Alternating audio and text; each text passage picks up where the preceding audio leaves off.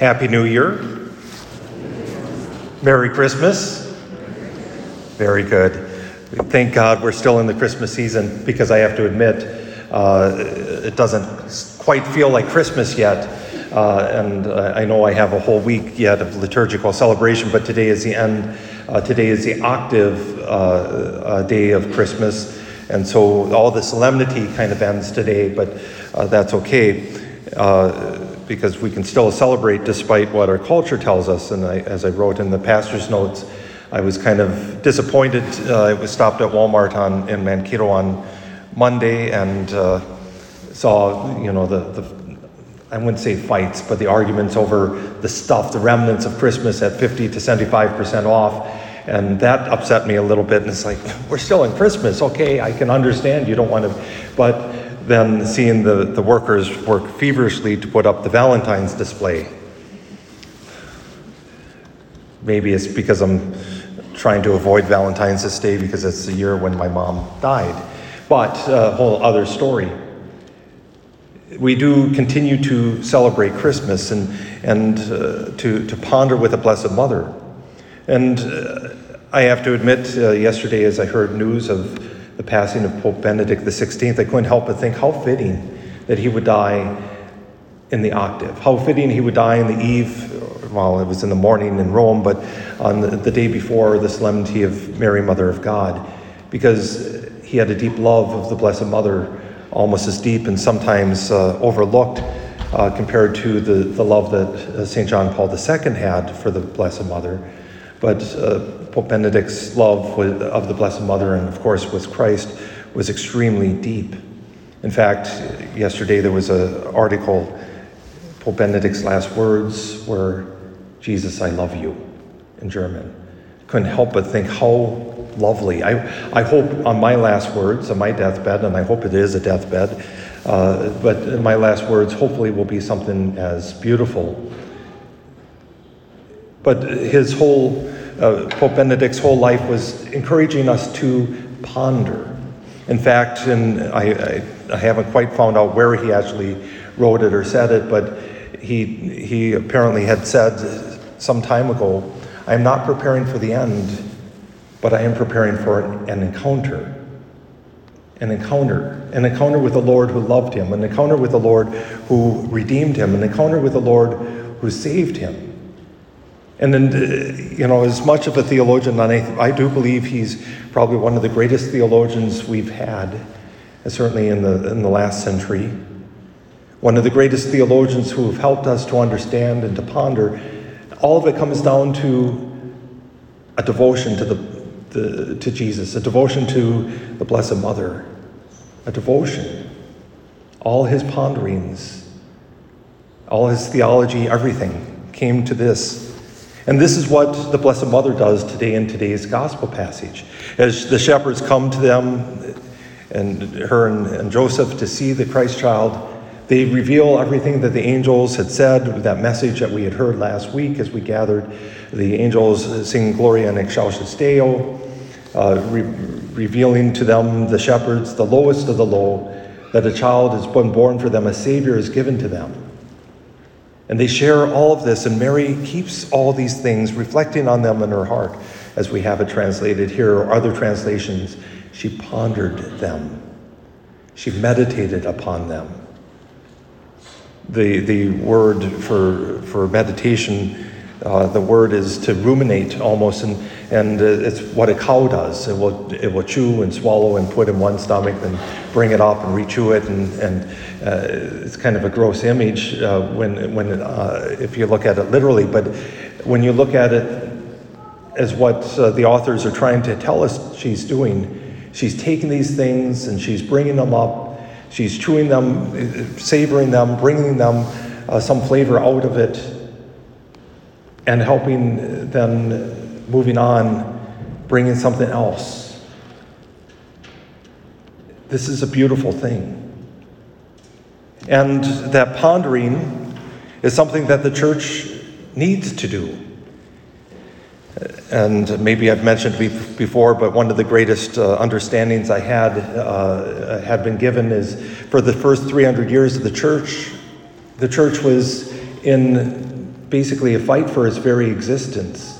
In a culture and, and the Romans seeking to put to death all Christians and persecution coming and wasn't constant persecution. There were some emperors who didn't push uh, as much and others who were pushed beyond. But for the first 300 and some years, almost 300 years, the church didn't have a chance to really ponder the deep theological, but just simply to proclaim the message Jesus Christ is Savior. In the Edict of Milan in 310, and actually yesterday's Saint, uh, Saint Sylvester was Pope at the time, they were given the chance to ask the questions what does this mean? Who is Jesus Christ really? And so the Council of Nicaea was, uh, gave us a Nicene Creed, which we will proclaim in a little bit as it pondered, this is who Jesus Christ is that he's God from God, light from light, true God from true God, but begotten, not made. That, that Jesus Christ, the second person of the, is the second person of the Trinity, and he takes on flesh. He doesn't begin to exist, but existed beyond all time and takes on flesh and then Nestorius comes that was Arian, who uh, Arius who who caused that. And then Nestorius comes and he says that the Blessed Mother did not give birth to the Son of God, but rather to Jesus. In the two sons theory. Well, this doesn't make sense.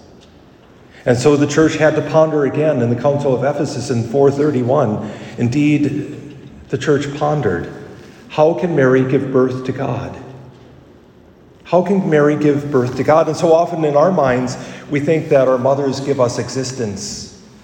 And uh, you've heard me joke about it, and I, I, know others, other mothers have joked about it. Uh, I brought you into this world, and I can take you out. No, not quite, Mom.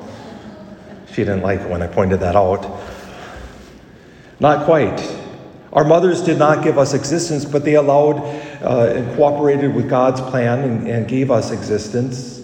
God gave us existence, and through them, they nurtured us and provided.